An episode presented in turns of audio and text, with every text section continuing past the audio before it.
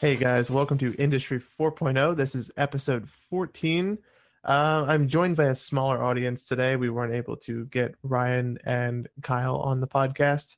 My condolences go out to both of you if you are listening to this episode. Um, but I am joined today by Jeff Budzinski and Irvin. And I don't know why I had to use J Buds' last name, but it's okay. So we got a, a, it's a little bit of a quieter week in technology this week. Um, not a whole lot happened, um, but there have been some announcements, at least from the FCC, Facebook.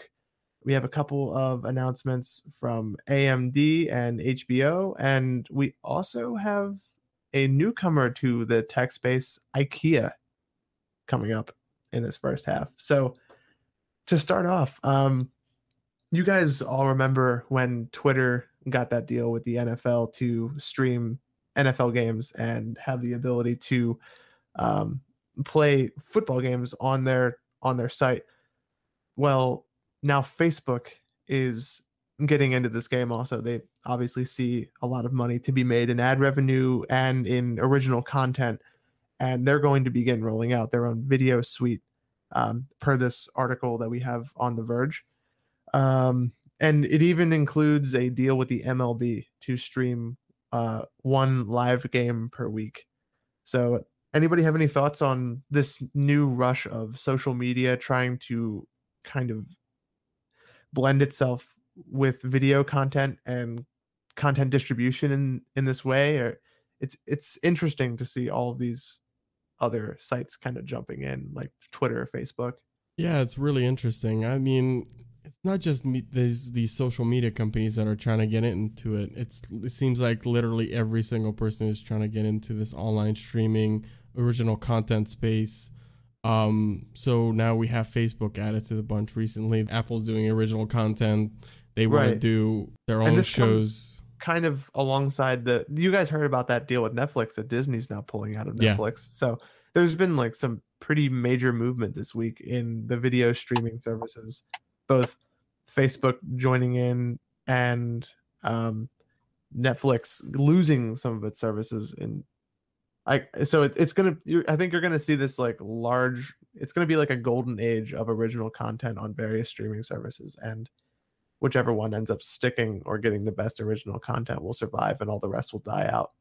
So Yeah, I mean, social watching is kind of becoming like a thing. Like I know on Twitter, I go if I'm watching like a live event, typically have Twitter up and see what other people are talking about. Uh, follow follow certain hashtags and and see what other people are saying, and it's all sometimes even more fun than I. it's what we're doing now. I mean, Yeah, Pretty much. the live yeah. thing. So we have, yeah, we like, everyone's trying to get into streaming to improve ad revenue, to make themselves heard, and there's a uh, apparently they were saying like it looks like they're going to be including like some mini sodes like tiny episodes and like small little bits from some of the more popular facebook pages. Um, they were saying there's going to be a category there's going to it's going to be broken up into a section of categories on this tab that they're calling the watch tab. And it's going to replace their current video tab that they have on facebook. And the categories that they're breaking it into are what friends are watching, most talked about, and what's making people laugh. And they also mentioned that there's another category for videos longer than 10 minutes, which I think is where they're going to put all of this original content and those MLB streams. Um, and maybe there's probably going to be some overlap, but it's just, it's weird to see that Facebook, of all of these companies, is um, jumping into this. I thought if anything, they would have worked a deal out with an existing one or something like that that had a little bit more of an established like foundation in this service. Yeah, and this makes sense because they just launched maybe a couple of months ago on a t uh, an app for the Apple TV and Android TV that you can download and uh, view like videos that people have posted Right. um, on your Facebook feed, so you can just watch it right on your TV. And now this ties pretty much perfectly into this, so you can just transition into watching these kind of shows um, right from there, not just the videos that are on your feed that are shared by your friends. Mm-hmm. And that being said, um, I'm not really sure um, how much I'm going to be invested in Facebook content. I hardly find myself on Facebook as it is. Um, I could see it. That being said, I could see it still getting a deep, deep like revenue source for fa- turning into this for Facebook. But myself, I don't know if with you have services like YouTube, you have Netflix, Hulu, HBO, um, YouTube TV also to jump into this. Um, I just Yeah. don't know. I think this might be even too late. Like I feel like it's too late now that I'm like trying to think about this because you have Amazon, you have all these other services that have such great original content that people talk about daily and look forward to. Like HBO has Game of Thrones, um, Amazon has Man in the High Castle, um, Netflix has Stranger Things, and now they have I think it's I think The Ozarks is a Netflix exclusive. They have so many original shows that are coming out, and I just don't know if Facebook will be able to. I think it'll be like Twitter; it'll be kind of off to the wayside. Extra stuff. Mm-hmm. They have the cash to Oh. invest and, and try to mm-hmm. see what sticks. I don't know if I agree, Yeah, Matt. They're kind of no. No, I mean think Okay. about this. Like, what was Amazon at first? It they were a book retailer, and then they moved into the online market space, and then got into streaming. Uh, Netflix was sending DVDs to people, and then sending, you know, they had other people's content online before they started making shows. I don't think Facebook's too late. And a bigger pi- uh, part of the picture is that as a social media network, people talk about movies and shows that they watch on there. It's going to be interesting to kind of have Facebook jump in the middle of that, where it is the the social media network on which people primarily discuss shows and movies Mhm. that now is offering them. So instead of just Yeah. seeing what your friends share, you're going to see what everyone else is sharing, even if you're not friends with them, or what everyone else Mhm. likes. And you're able to kind of go like grab that yourself instead of having to dig for it more. Um, right, right. With that being said, I'm Yeah. with you. I don't know how much I'm going to like it either, but we haven't seen Mhm. it yet. So Yeah, I, a part of me wants to think that this won't be as heavily targeted towards like the millennial demographic or targeted towards younger people in general. I think it, where it's going to find its deepest revenue set is in people who spend most of their time on Facebook or get most of their. There's there's probably a, a good population of people out there who view Facebook as the internet. yeah, Like they they go on Facebook and then they go on and check their email and then that is their only experience with the internet. That's where they get their news. That's where they get Mhm. what their friends are up to. That's where they find recipes to what cook online, like those video loops that people that they have on there. Uh, Mhm. I don't. Yeah, a lot of people use. That's all they're on is Facebook. Yeah. We're starting to see these this like weird bit of time where all these companies are buying different services so they can have as broad of a blanket as possible. And I don't know if it's Facebook it has already been accused of spreading misleading news content. I'm wondering if they're like if they're going to put the same amount of effort into ensuring that the content that gets put into this video service is top quality. Like God forbid they ever get into news distribution. Like it says they're doing like some fun videos like recipes and MLB games and stuff like that. But that's that's very like face value content. Mhm. It'll be more interesting if they get things like news streaming services to have like news broadcasts on there. I think the, Or Even if they had like stuff that wasn't good, like you know how many shows that Netflix is doing, like Yeah. really haven't heard like maybe half of them, perhaps, and the other half are like really niche stuff that are Mhm. doing really well in a certain demographic, but Yeah. you would never hear about them because you don't really care about whatever niche thing that that uh, particular video or, or show is is uh, going towards. Um, Yeah. If as long as they keep shows that a certain group of people on Facebook are really watching or really into, and I think that'll uh, work out. That being said, Mark Zuckerberg, if you're looking for a tech news source, we are available for hire if you wanted to and pick us up. we're strike, strikingly handsome as well. So Yeah. just, just putting that out there. Our dashing news group, we could have Mhm. the content to put up there. But um, I think that it, it that being said, in all seriousness, it it will be interesting to see where this goes, how Facebook does, and if and ever they ever decide to leave this if it's not working for them. Because, like I said, it's very possible that the market is saturated and people just don't want to watch more videos on other services. But that Definitely good being point, yeah. said, the exact opposite could be the, could be the case, and other services could die because Facebook entered this market. So, I think it'll be something, huh? They have a lot of power.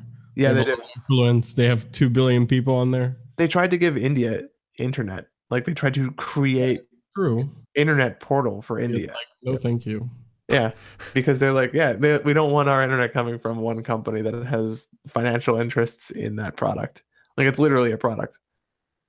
Yeah, sure. So, is. but it'll be something worth keeping track of and definitely something to bring to the attention of anybody who does use Facebook because this is going to be a new service they'll see. So, anybody listening, keep an eye out for the watch tab that will be coming to Facebook. Um, right. That being, App, not like a separate app. yeah, it's going to be built in app, which actually is an advantage because I know people who do complain about having all these apps for different services. Oh yeah, that'll definitely put it in front of everyone. They don't have to go download on a separate app, and Mhm. they can get it right in the regular Facebook app. Yeah, exactly. especially when your download caps may be limited to 10 megabits per second standard, according to uh, Chairman Ajit Pai. Did you guys see that? Uh, you, I mean, it's in the show notes, so you did see the article. But yeah. did you guys hear about this that was rolling out? I know, Irvin, you shared an article with me earlier today talking about restrictions that they had on the internet. Everyone's favorite And- word, restrictions. Yeah, this is just one of the many things that we've warned about before in previous episodes multiple times and something that the FCC clearly wants to do which is going it's this is flying in the face of it's over 70,000 maybe it's a it's in the millions now I think right comments from the FCC uh comment from the site where you could t- comment on the removing the title 2 classification of that, the go, ISPs was that the go FCC yourself? That one or Yeah, yeah. That Yeah. was um that was John Oliver's site Yeah, that he created yeah. to kind of make the FCC chair site a little bit easier to navigate. right, right. But um there's this article coming out on uh on digital trends that's stating that the FCC wants to classify mobile broadband by establishing standard speeds. So correct me if I'm wrong, mobile broadband is just the standard data service provided to your cell phone through like AT&T, Verizon, Sprint. Is that correct? Yeah. So, yeah. So what they want to do is I guess they're trying to make Wi-Fi more competitive against mobile broadband by capping the mobile net speeds, which is weird because if I am thinking of this correctly, 4 4G LTE is faster than 10 megabits per second download.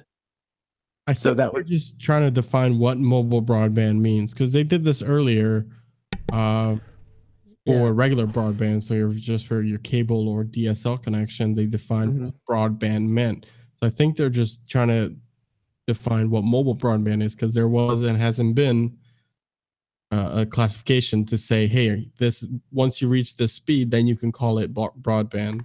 Right.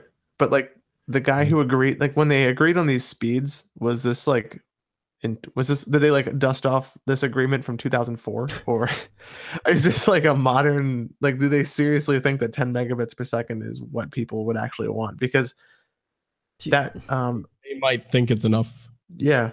Because I saw people breaking down. Um, there was a there was a this was this kind of picked up speed on Reddit, and I was looking at some of the Reddit comments, and people were saying that when you break this down, a 60 gigabyte download will take you 16 hours oh my god. on a 10 me- on a 10 megabit speed um, internet Yep. service.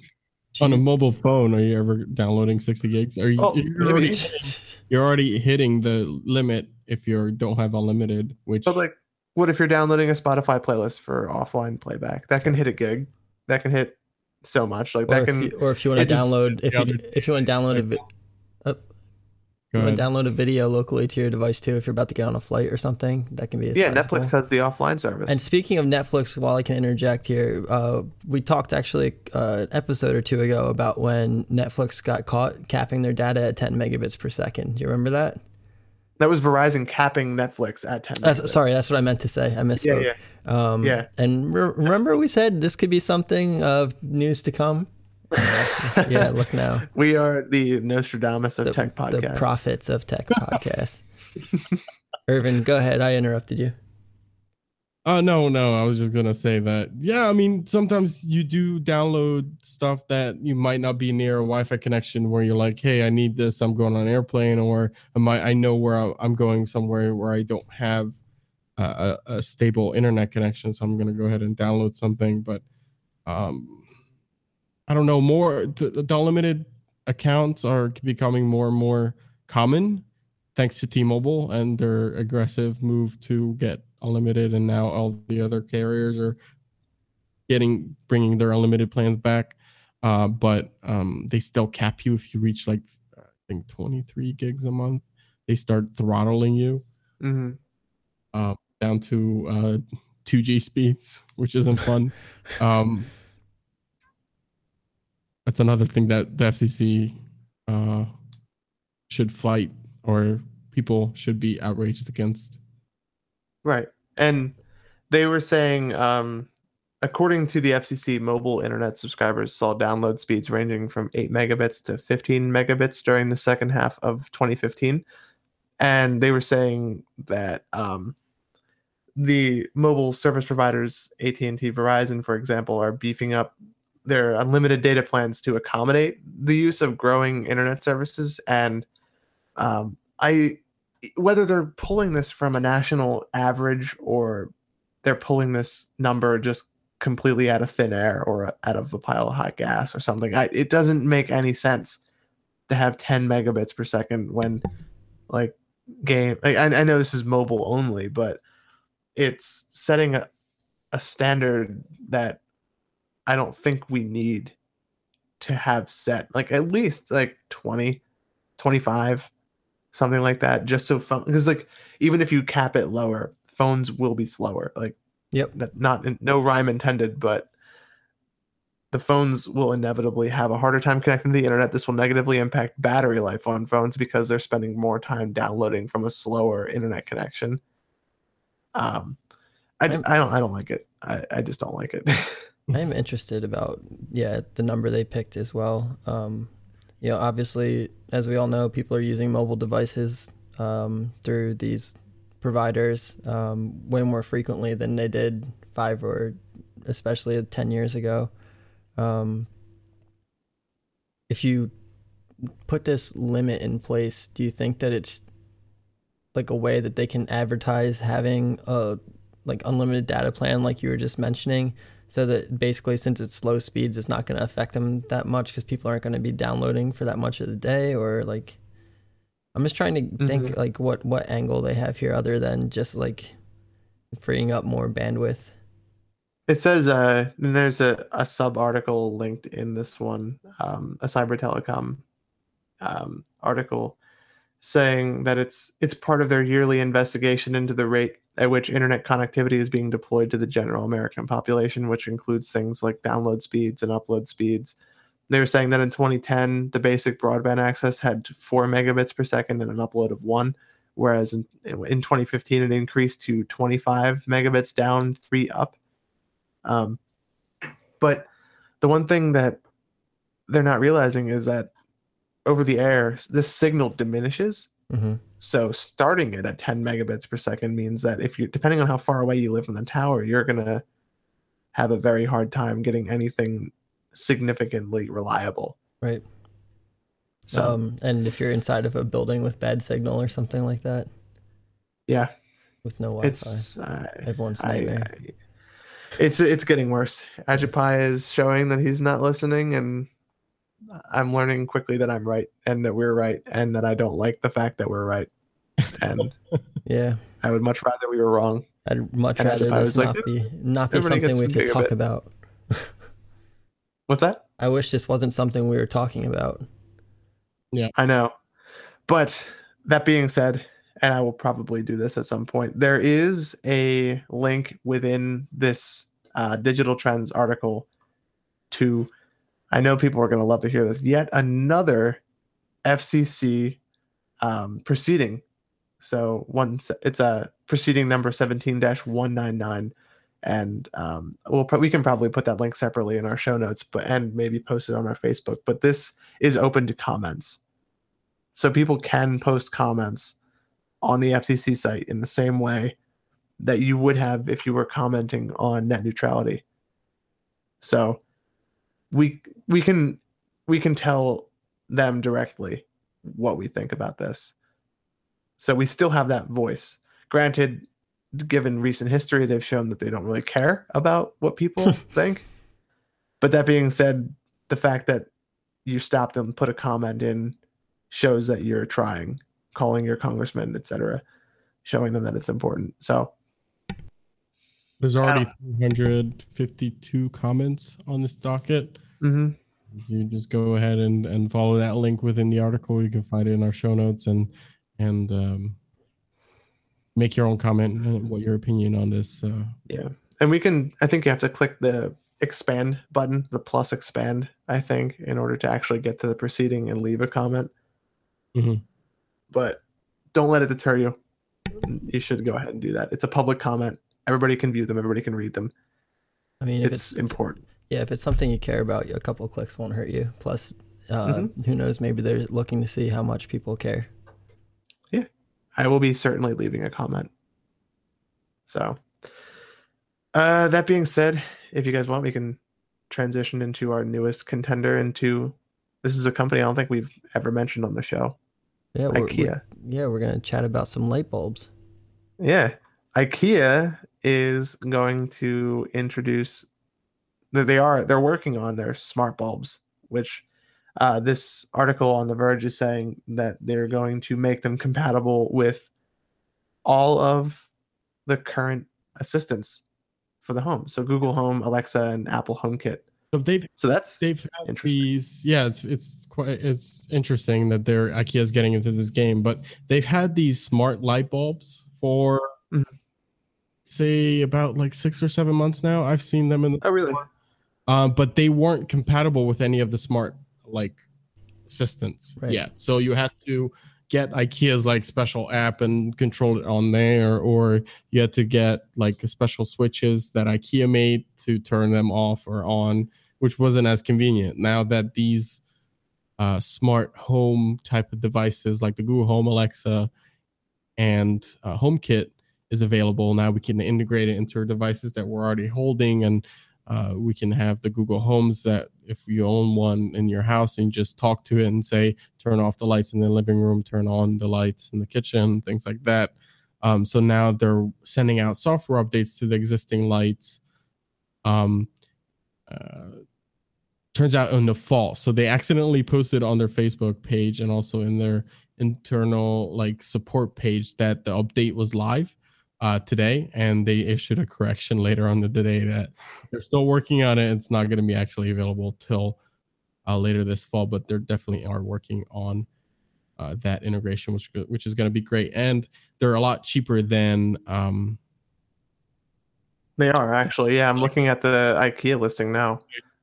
yeah, it's a it's a great way for people to get into the smart home that maybe they were reluctant before. They're like, ah, this is the, cost of getting into the uh, smart home, smart house game uh, was a little high if you were like wanted to do the Philips Hue bulbs, or there were some other competitions that were lowering the price, but like the Philips Hues were probably the best uh, in that in that class. And now that we can see that IKEA is uh, getting into that smart home uh, game, and they've been move, making moves uh, lately uh, into getting like higher tech stuff into their furniture. They have they've started integrating wireless chargers into certain types of lamps or desks that they have. My roommate has the Uh, wireless charging lamp Yeah, for so right over there. Yeah, outside- yeah. over there, right outside the view uh, that I have. So if you have a compatible phone, you just land it, put it on there at night, and in the morning it's all charged up. No fussing with cables at uh, while uh, you're trying to go to bed. Yeah. Uh, so they've been they've been making moves to try to get into smart space, and I think it's just it's good to have keep the lowering the prices and see what other people are doing. I noticed they don't have colored bulbs yet. So it's for right now it's just the the white light bulbs. Mhm. But that being said, even just having white light bulbs, just taking existing bulbs and putting them in rooms where you're not going to need to turn it into a nightclub every once in a while and like it's it, it's nice to have like we have the the white hue bulbs in our bedroom, and it's nice to just be able to tell the home to turn the lights off at night. Like it's it's a nice to have. It's a little more expensive, but IKEA is proving here that it doesn't need to be that expensive. So I'd be interested in doing like a comparison. And there you go, increasing the lights in your room there. there you go. I just turned on the uh, hue in the back that I. Yeah, yeah. I- Is that the only bulb you have in your place? No, I have others in other rooms, but I can change the color. There we go. We can Oh, nice. match match our green that we have, There we go. industry 40 green. I like that. And um it's it's nice that they're I wonder how how well like I'd, I'd be interested in seeing a comparison between the IKEA TRÅDFRI gateway and the Philips Hue hub and seeing like the comparisons and contrasts because Hue's been out for a while. Philips is a, a big company, they have a lot of money, but so is IKEA. So it would be interesting to see if like comparing not only just the product itself, but like any companion apps that may come with it also. So it looks like and they're also integrating with the Philips Hue as well. So if you already have a Philips Hue system Oh, in your house, you can just add these IKEA bulbs in, wi- right within the Philips app. So if you can mix and match uh, these different systems and all control it all within one app, that's I great. like that. Yeah. You don't have to get another hub or do any of that. You just add your lights all within one app. If you already have a Philips Hue system, get these IKEA ones, integrate everything uh, together and control everything from one place. Uh, I have an Echo Dot in the other room, so I may have to test Uh, this out a little bit. Am I am I reading this correctly? You get two LED bulbs with this in this package. Mhm. Yes. how much Uh, is not on their site at the moment? It's shown as seventy nine ninety nine for what is it? Two two bulbs, a gateway, and a remote control. That's what the jet. That's what the gateway. But if you if you don't need the gateway, which you won't, Just the uh, if, bulbs. if you have the Philips Hue system already, then it's what That's a good question. 15 bucks I- 15 You know, the lowest one 15 bucks for one bulb i know the philips hue ones cost 30 close to 40 if you get the colored ones Wow. mhm. They these are $15 and they're smart You if you already have uh, like just expanding the I'm actually going to correct you on that. I'm on the uh, Hue website, the Meet Hue website. Um, Yeah. I think they're reacting to this. They just dropped the single white A19 bulb to 14.99, Oh, and their starter kit, which includes two bulbs, is 69.99. So I think Philips saw this and is trying to react to it. Would make sense. Competition.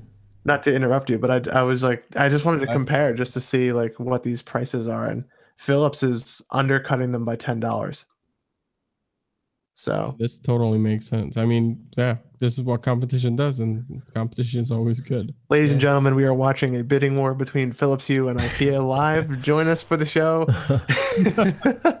this is actually this has never been a better time to try either one of these products. When- Ten dollars, you can. I mean, at ten dollars, you you get the convenience of being able to pick this up, like mid shopping. I actually- while you're getting stuff for your furniture for your apartment or your house. I might have to go check this out tomorrow because there's an IKEA on my commute home, and I, I Alright. think that would be pretty fun for my Friday night. Really cool. I we know. could do we could possibly if we ever decide to start getting our reviews out we could maybe do a comparison between the philips hue service standalone and the ikea service standalone Yeah. like if you have an ikea independent of the philips hue just see which one truly is the ikea worth the extra $10 or It's a good question. how is it Uh, a side side by side spec analysis, and then actually seeing it in action, it would be interesting to see. tune in next time but yeah it's because you were right they were $30 up to the last time i had checked which was Yeah. Mm. like maybe a week ago. So yeah this is a very recent change happening between philips and ikea so i like this. Competition's good. See what it does? Like if hue bulbs are now $15 Healthy competition. yeah. So everybody wins in this case so if you like if you already have a philips system get more hue bulbs if you if you want to try something new experiment with IKEA, see if it's a better service. Imagine if there was like an eBay from the consumer perspective, where it's like I'll buy buy your light bulb now for five dollars, but you can bid down to what I'll buy it for.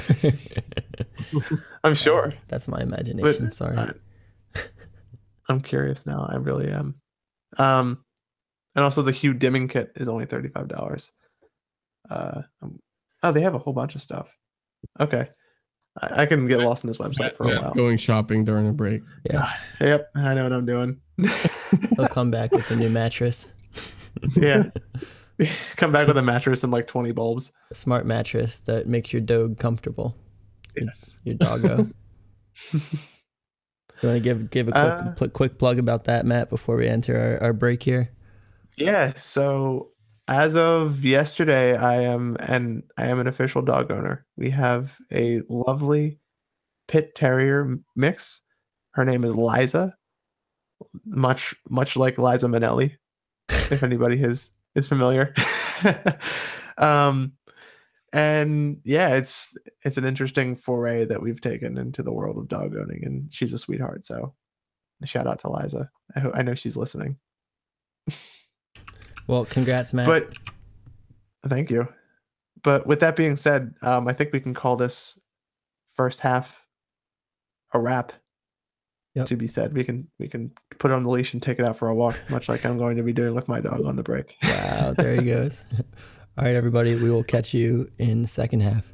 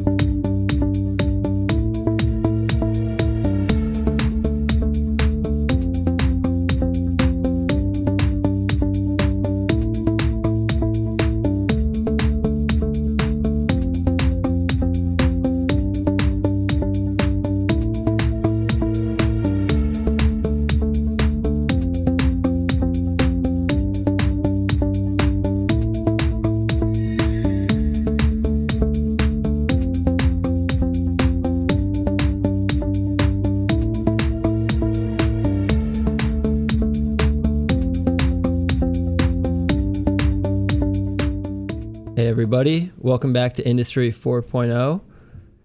This is Jeff Budzinski, still here with Matt Slavin and Irvin. Uh, just a friendly reminder you could look us up on all your favorite podcast mediums, including Google Play, iTunes, and Podbean. Uh, you can also find us on YouTube, Twitter, Facebook, and Twitch. And if you could just do us a favor and like, subscribe, share, and listen to us, uh, we'd really appreciate it. So, guys, jumping into the second half, I know we've talked before about bug bounties, about hacks. Um, what do you guys think about this HBO story coming out where there's hackers who are going in and stealing script shows, and employee information? Like we were saying the last week, they definitely listened to episode 13. These guys heard heard our cries for a standardization of bug bounties. Um, I think it's a good thing, though. In in all seriousness, I I like that they saw that they had an issue, they were hacked, and instead of trying to arrest people for exploiting their service, they're going to offer them bounties uh, upwards of $250,000. I really like this. This is the right move that a company can do in the wake of a hack as big as it was. Granted, I think I said to correct myself on a previous episode, I think I said it was bigger than the Sony hack. This was not as big as a Sony hack. Right. So, granted, it's not at that scale, but it's good to see that they're reacting to this in a positive way instead of like certain countries that I can think of that knee jerk and arrest people for Yeah. finding exploits. Hungry. I, it, it is. Uh, But- it's it's interesting that it's employee information tied in here, including actors and actresses. Uh, Mhm. It adds a different gravity to it. It'd be interesting to see what what type of what servers that got hacked. Was it emails? Was it uh, just file servers that that had this information on them? It'd be very interesting to see what type of access that they gained.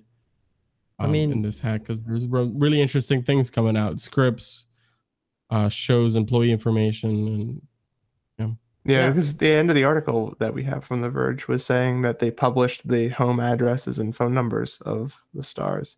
Yeah. Yep. So this is something that I think we should do. I just hit the microphone. This is something I think that we should do to to promote instead of just like someone exploiting something and sending it to their friends and or releasing this publicly or doing something it's good to have this baseline of incentivizing someone to give it to the producer first in return for a bounty because i'm pretty sure that whoever got that data if they decided that there was a quarter million dollar bug bounty with something like this then i'm pretty sure they would have turned that in responsibly instead of leaking it in the way they did It's kind of like and a, to a tech hostage situation. You know, like you, Yeah. you find an exploit, you get this information of value, and then you're paid to pretty much like explain away how it happened. Yeah, I'm pretty sure these people enjoy selling that to um, news articles too, um, like selling it, selling the information to whoever would pay the most for it if they wanted that data cache. Like if first, if they managed to get a hold of an episode before it officially airs or something like that. Do you think that HBO is going to be the only um, company affected by this? Because I mean, Mm, I, I'd imagine they have a pretty good IT support system there. well, at least if not, they do now. Yeah, or they will. Sony yeah, I guess. the same thing. Sony, Sony, they had a pretty good IT system too. So did the entire U.S. voting system. and Yeah, then right. DEF And CON then- happened, and they yeah, were we went over that pretty last quickly. week. Nothing is unhackable. Uh, Mhm. yeah, if it- anything we've learned from talking about various security breaches on this show. I'm sensing Nothing a theme is. here. Yeah. hmm And I, it's something that, uh, like, I, I mean, it, I sound like a broken record, but it needs to be standardized. There needs to be some structure to responsibly disclose um, any kind of flaw, and uh, the fact that they weren't doing that before only pushes it pushes people the other way. I, I mean, like I said, it's it's there's not much else you can really dig deep into. It's it's an important discussion that not many people are having. I mean, do you think So- do you think that hackers are doing this for the money? I think they're doing it for the notoriety and like kind of the like anarchy of it. Because that, I mean, That too. Um, but I think that now they'll just be doing it for the money. if you if you find a hacker this good, Microsoft has money, HBO has money, they could hire some of these guys for a lot of money per year and probably wind up saving money as a result, at least having peace of mind as a result. Um, and I don't know how, but I'm assuming that they're losing money in some way from this content being leaked. Um, certainly not the best thing that their their employees' information's being given out. I don't know. Mhm. What do you what do you think about like companies like this potentially hiring hackers?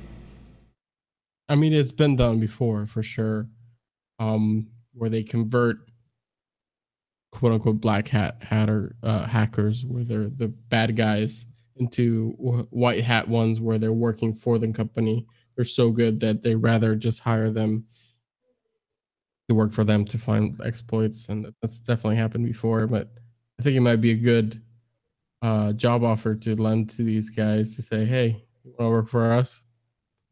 Right. And not to have a sudden realization partway through, um, I hadn't had a chance to review the full article um, on The Verge, but this is apparently that they had reached out with the bug bounty um, to the hackers before they released. So this was offered to those hackers before they released this information in an email that The Verge confirmed was a real email that was sent. So it looks like that these hackers did this purely for like you said jeff destruction's sake like just doing it just for the lulls or for getting this out to the public so it looks like they tried Do we know if So- uh, Do we know if these hackers were thwarted in any way, or did they get to get in, get what they wanted, and get out undetected until they it were- was released? Obviously, Yeah. Um, I think this. I mean, it worked. They they published it, so whatever they intended to get, they got. I don't know what kind of a hack it was. I don't know what their goals were. I, I can't speak to any of that, but I can speak to what we're seeing in the aftermath with the. Um, I believe there actually there was an episode that was leaked early, and there were these um, publications that had all the addresses and home phone numbers and stuff like that of celebrities and people who were on Game of Thrones. So, I mean, whatever they got, it's pretty valuable. So, a lot of people had access to some spoilers a little bit before the show actually aired on Sunday. yeah. I refused to watch it. I had access to that leaked copy. I refused to watch it. I wanted to watch it with everyone else on Sunday night. Good for you. yeah, you. we waited. Good for you. yeah, I wanted to I wanted to watch it and support HBO. Yeah. But um what call it? The I'm curious to see um like the way that this progresses. Um but that being said there's there's not much else that we can say to this, but hopefully they standardize this and actually work to make it a formal bug bounty process. So that way maybe if these hackers had known about the bug bounty process going in, they would have been more inclined to kind of release this to HBO before they released it to the public. So, um, with that being said, um, Irvin, I don't know if you had any final points or Jeff before we segued on to the next topic. Um, but the next topic is probably near and dear to many iTunes and users of iPhones and Apple devices and people with um, un- unsortable MP3 players to begin with.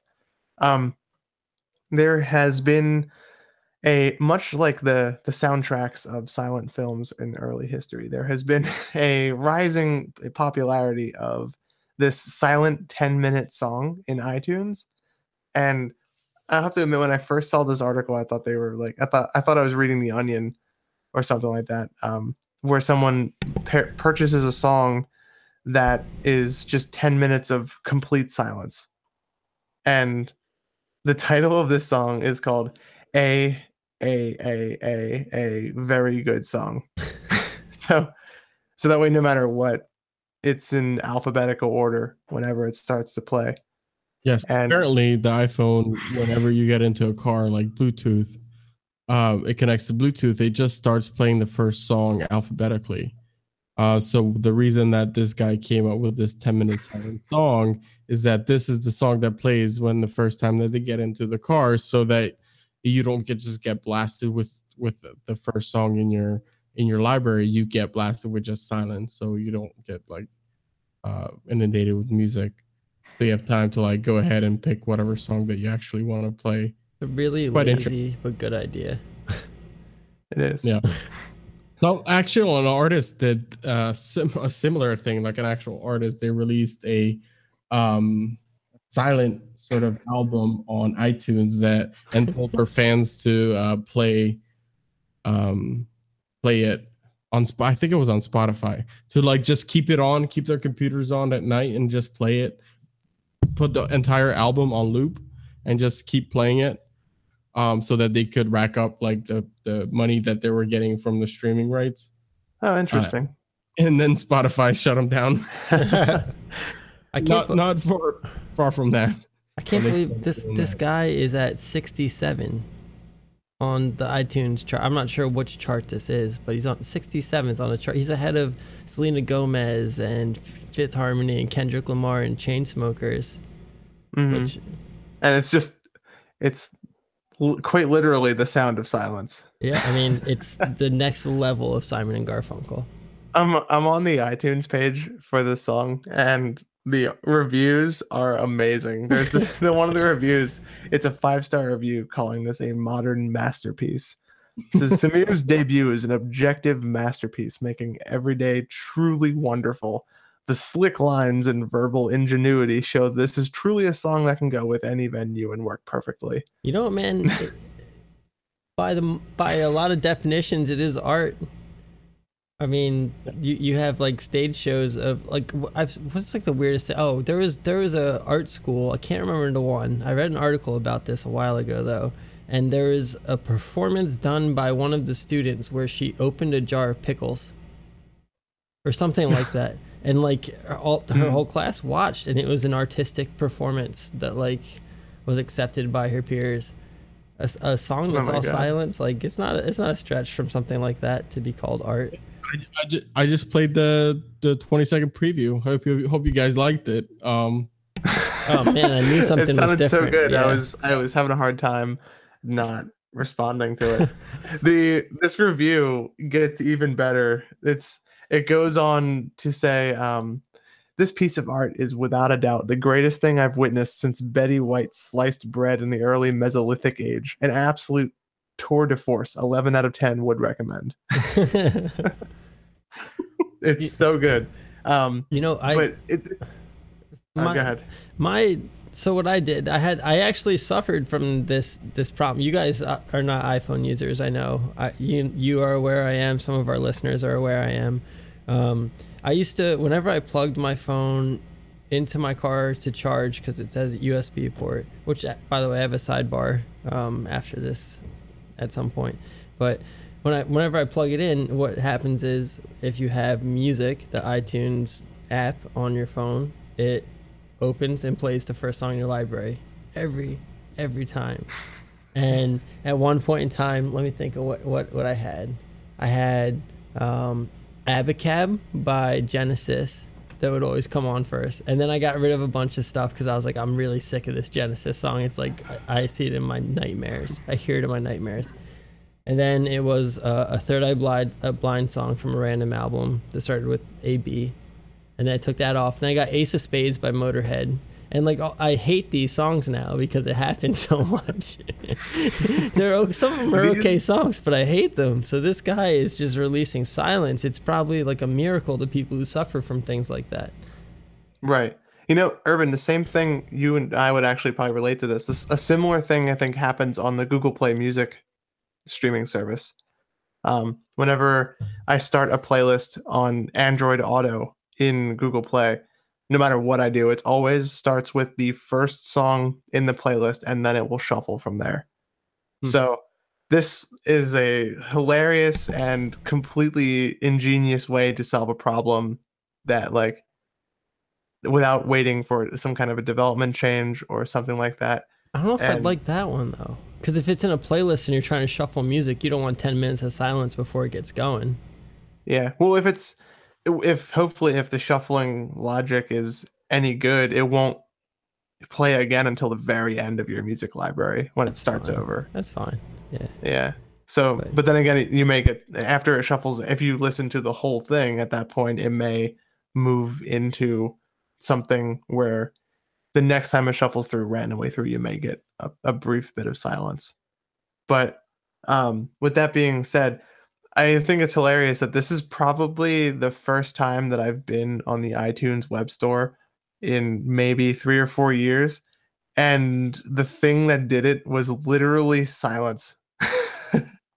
like, not a song that I liked, not a new album coming out that's exclusive on iTunes, but literally 10 minutes of sheer silence.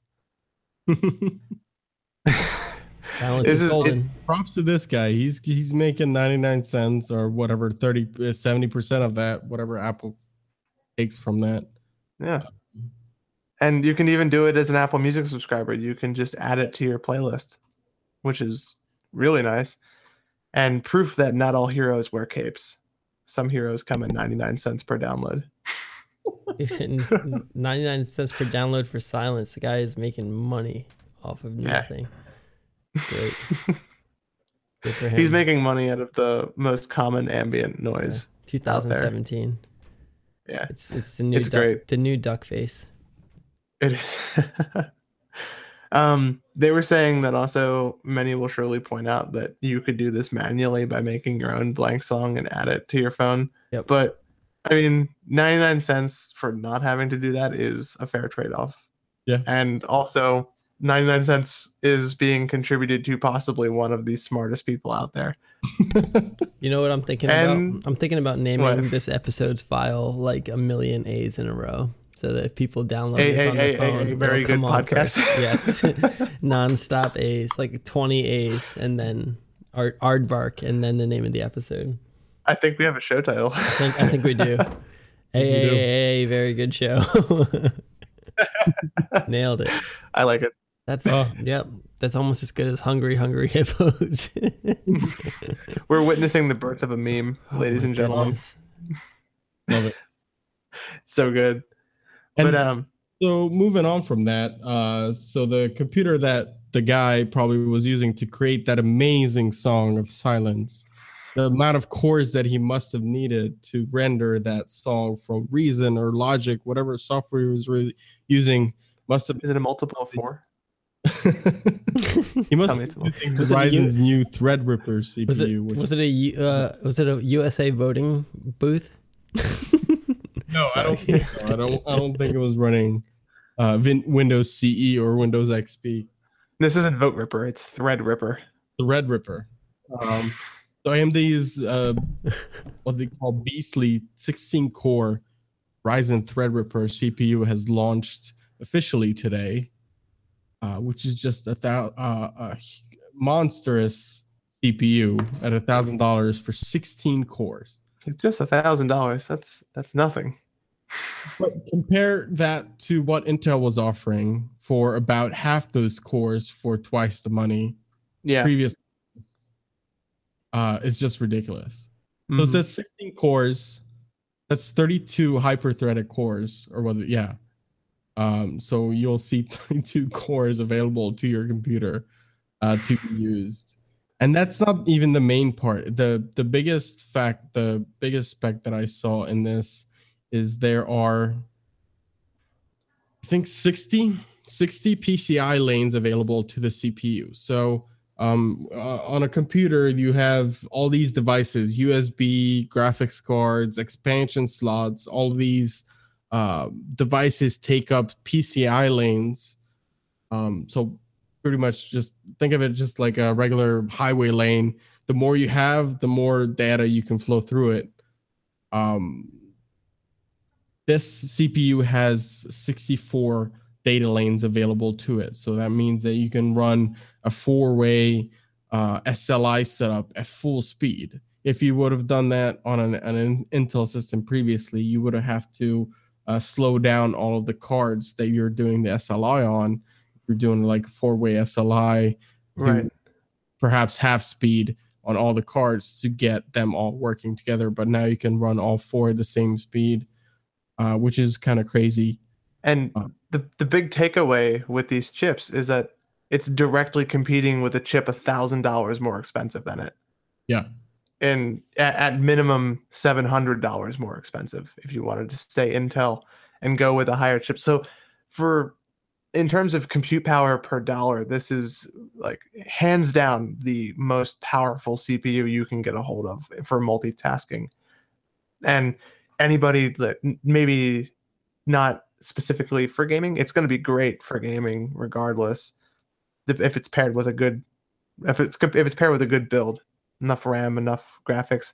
But when you're looking at things like doing actual productivity, whether it's software development, whether it's Photoshop, whether it's rendering, whether it's doing any kind of like 3D modeling or Streaming like I am today. streaming yeah you were saying that your four cores aren't holding up and these are 16 hard cores these aren't virtual cores right so It's this is two total virtual cores.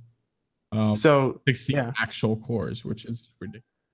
right so this is this is like if you're building a computer and you do any kind of productivity on it you want to do anything whether it's hosting a podcast or doing any kind of work this is hands down the top of the line chip for the cost right now intel sports slightly better clock speeds and slightly better so if you're trying to push your computer to the maximum limit possible then sure go intel if you can afford it but chances are you're going to see the price tags and the sticker shock of AMD isn't going to be nearly as bad.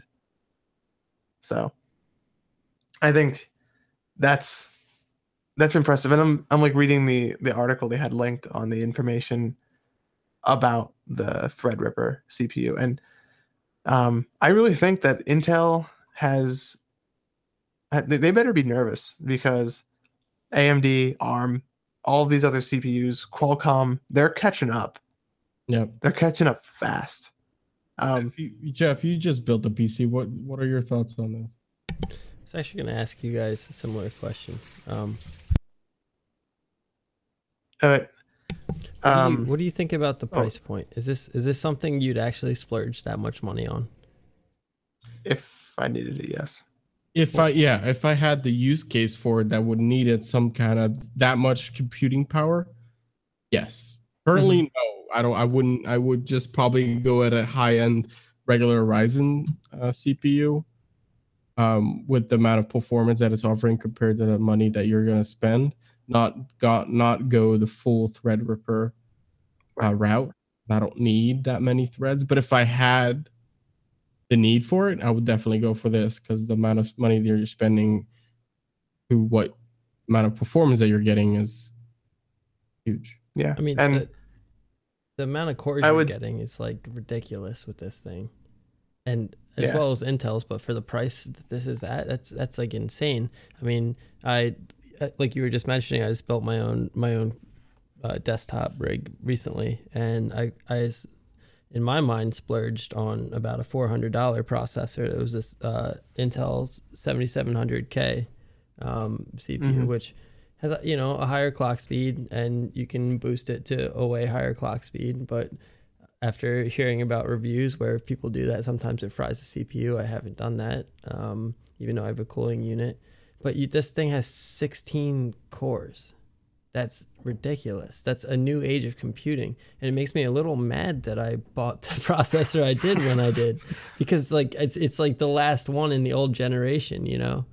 It's- yeah, and If, even if you want half those cores, so they offer a 1900 uh, X with eight cores and 16 threads for 500 $550. right. That'll be available end of this month, uh, which is closer to the price range that you paid for The uh, your, i7, uh, yeah. L chip. Yeah, Yeah, exactly. so- and, and and like for for that price point, that's an awesome deal because like the amount of cores you get is a ridiculous performance increase. It it shares the burden of the PC and allows you to perform more calculations. Um, right. so like it's it's frustrating like uh, like hearing about this reading about this like yeah i'm a little i'm like kind of like itchy but you know that feeling when you're itchy because you're like frustrated Yeah.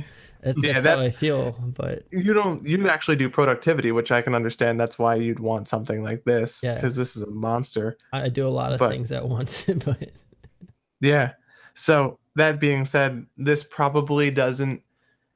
This probably is a something that the average person building their desktop won't need because I would argue that the benefits of this for gaming will be minimal at most because unless you're playing some brand new like CPU intensive game that actually takes advantage of multiple cores, most computers and most games uh, not not most computers, most games that are out take advantage of only a couple of cores, and they're they're locked that way. You're playing like Sims or Civ 5, something that some games that are really CPU intensive, you're not going to see any gains from running this type of system. hmm This is purely for someone who needs to render and who needs to do very very intense like like rendering 4K video, rendering 3D models in now since we have like the ARKit. Um, it's not and it may not be for a Mac, but just doing VR work in general. Um, this is incredibly valuable. you guys this is a massive you guys value say- add for those. you say that now but like what what would you have said about 4k a couple of years ago with gaming Mhm. and things like that like vr a couple of years ago you would have said the same thing oh no one no one needs that for gaming. No one needs that for this. I think that Yeah. now that this technology is out there th- like there's going to be different platforms that adapt to it just like every yeah oh you're definitely going to see that. I'm the point that i'm making is just that for the average person they're just looking for the higher fps yeah. And higher fps does not necessarily mean a more expensive cpu is required so right, right. yeah. You could easily just save that money and pick up a sixth gen i5 and just splurge on the graphics card and you'd be just as fine yeah you're right Um, So that's, I mean, it's it's getting to the point where Intel is quickly becoming a waste of money though, because I look at those seventh gen Intel chips, and they're good for gaming, but you can probably get away with a Skylake versus a Kaby Lake. So, and, and have people mid, marginal yeah. performance differences. Yep. So uh, speaking of Intel's next gen, they just announced, uh, I think today, this the release date for their eighth generation um, yeah. Okay. Coffee Lake, what they call Coffee Lake. Coffee Lake. That's the code name for it. That's my kind of lake. Interesting. They uh, today that they're going to be releasing or announcing them on uh, 21st of August uh, to show off. I think it, a lot of it is uh, to to counteract what AMD has been doing. Uh, Good. or Intel has been infuriating to follow for the past couple of generations because they've gotten comfortable. They're getting lax. They're not. They're not innovating much. And then, And- what's that? So the August twenty first, uh, I have to just share this uh, with you because it's just found it hilarious. Uh, the the reveal is on August twenty first. That's the same day as the American solar eclipse that's happening. Oh yeah. Um, so this article sta- states that, or asks the question, the very important question: Will Intel eclipse the competition?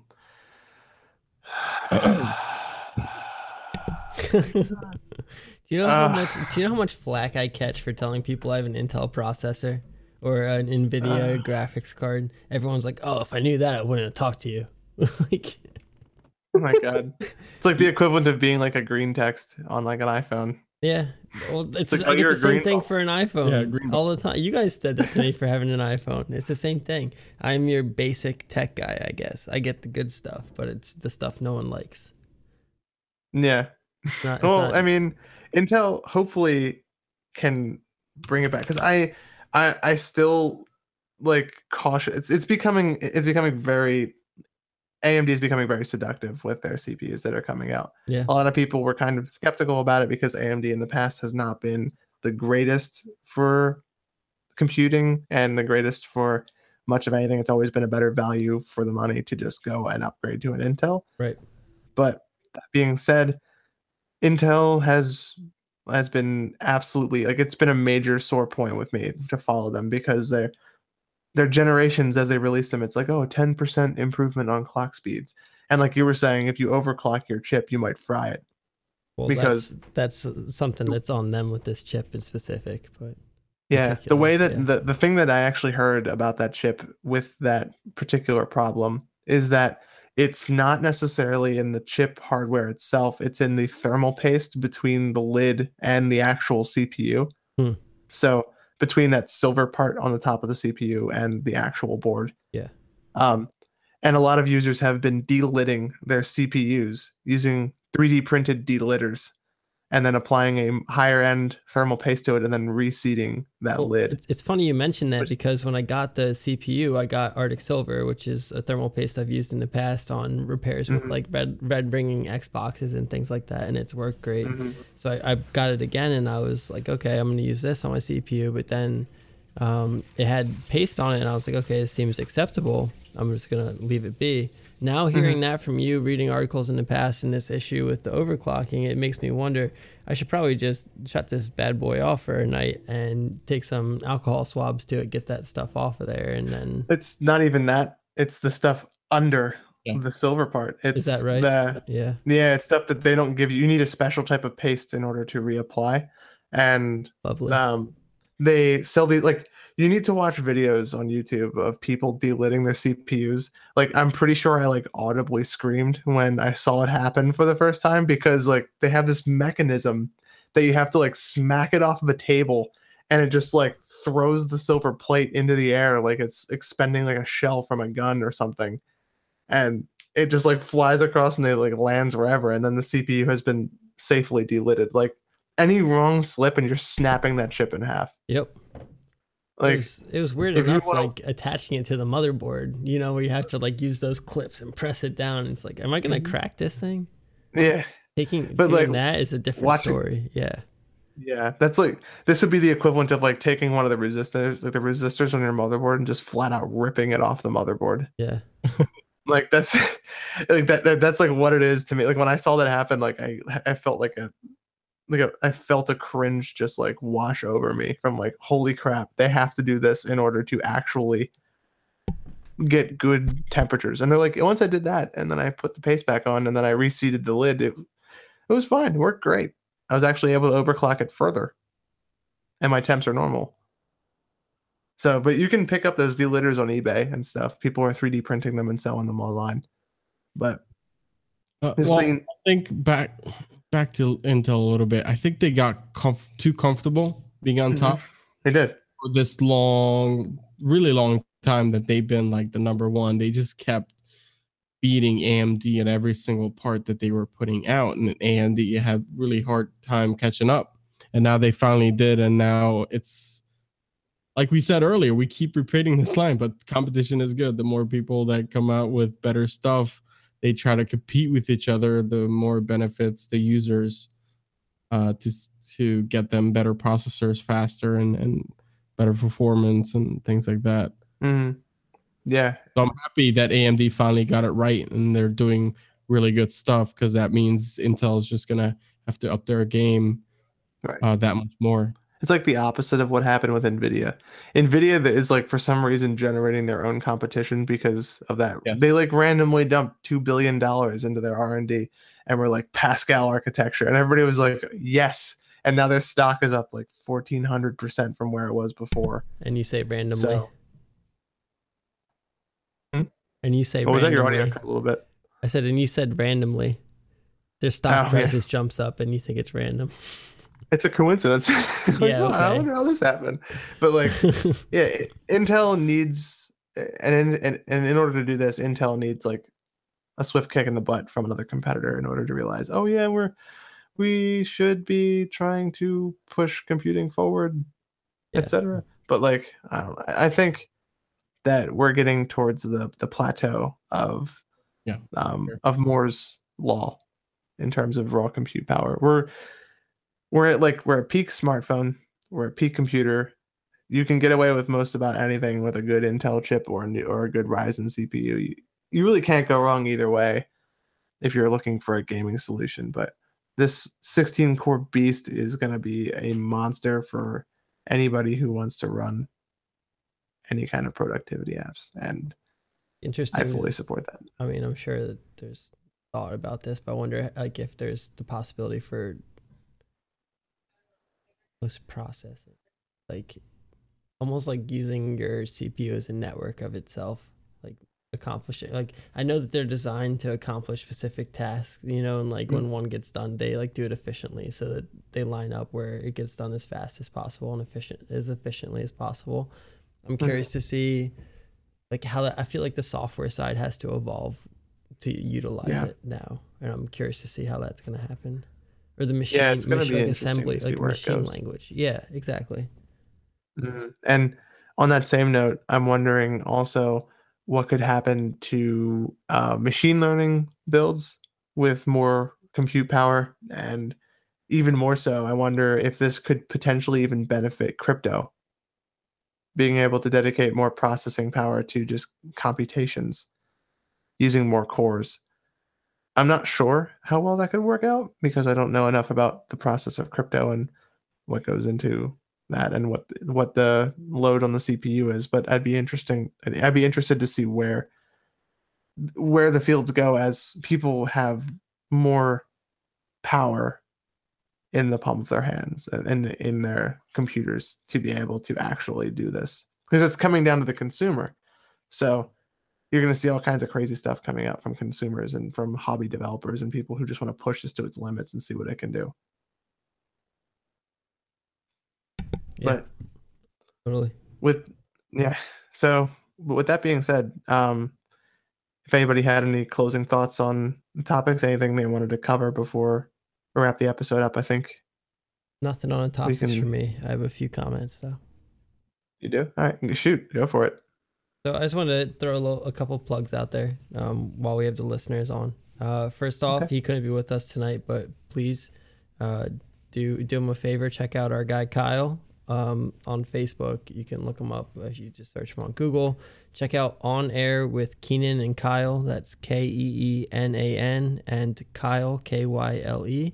Uh, Great wrestling podcast, guys. If you're into that kind of thing, check them out. Uh, and for me, uh, working on beats whenever I have the time. Uh, SoundCloud.com slash Freh. That's F R E H.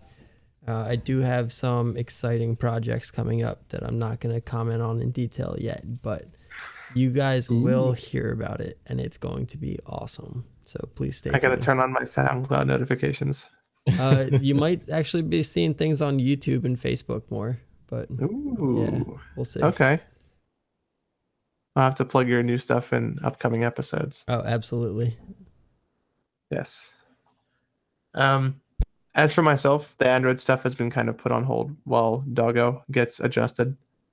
So, um, I'm hoping to still get something out, so that's still in the works. So don't count me out for being able to join you guys in your in your plug fest. We'll um. Ervin, did you have anything you would like to plug while you're here? I know. Yeah, if you guys want to check out my Instagram page, uh, follow some of the photography that I do on there, go to instagram.com slash Ervin. Uh, it's E-R-V-I-N dot Lukacs, L-U-K-A-C-S. And also check out Wayne. I know he can make it today, but uh, Wayne uh, on Instagram is epic. We'll have the links to his Instagram as well in the show notes if you want to check. Yeah. And also mean- his Flickr account yeah, too. let's plug his Flickr Yes. real quick. Yeah. The I don't have the exact URL in front of me. I Does got anybody it have right that? here. But if yeah, it's uh, flickr.com. That's F L I C K R dot com slash photos slash Wayne R. Thompson. Nice. All right. And then, yeah, like we said, all that will be in the show notes as well as any of the links that we talked about today. So, as well as the commenting, that will be for the uh, FCC on the first half. That will be in the Facebook page. We'll post a link separately at a at a future date on how to publish a comment on there. So, with that being said, um, this has been Industry 4.0. You guys can find us on any of your favorite podcasting apps. My personal favorite is Pocket Casts for Android. Um, we're available on iTunes, Google Play, TuneIn, any of your apps that you might use, as well as all the social media that you can think of under the sun. This episode has also been live streamed on Twitch. So I think this is going to be our settled platform going forward. So please uh, follow us on Twitch if you would like. Um, same thing goes for YouTube. Feel free to subscribe to us. Um, that channel's a little more open, so hopefully we can get some more diverse content in there aside from just podcasts. So, with that being said, uh, this has been Industry 4.0, episode 14, and thanks for joining us today.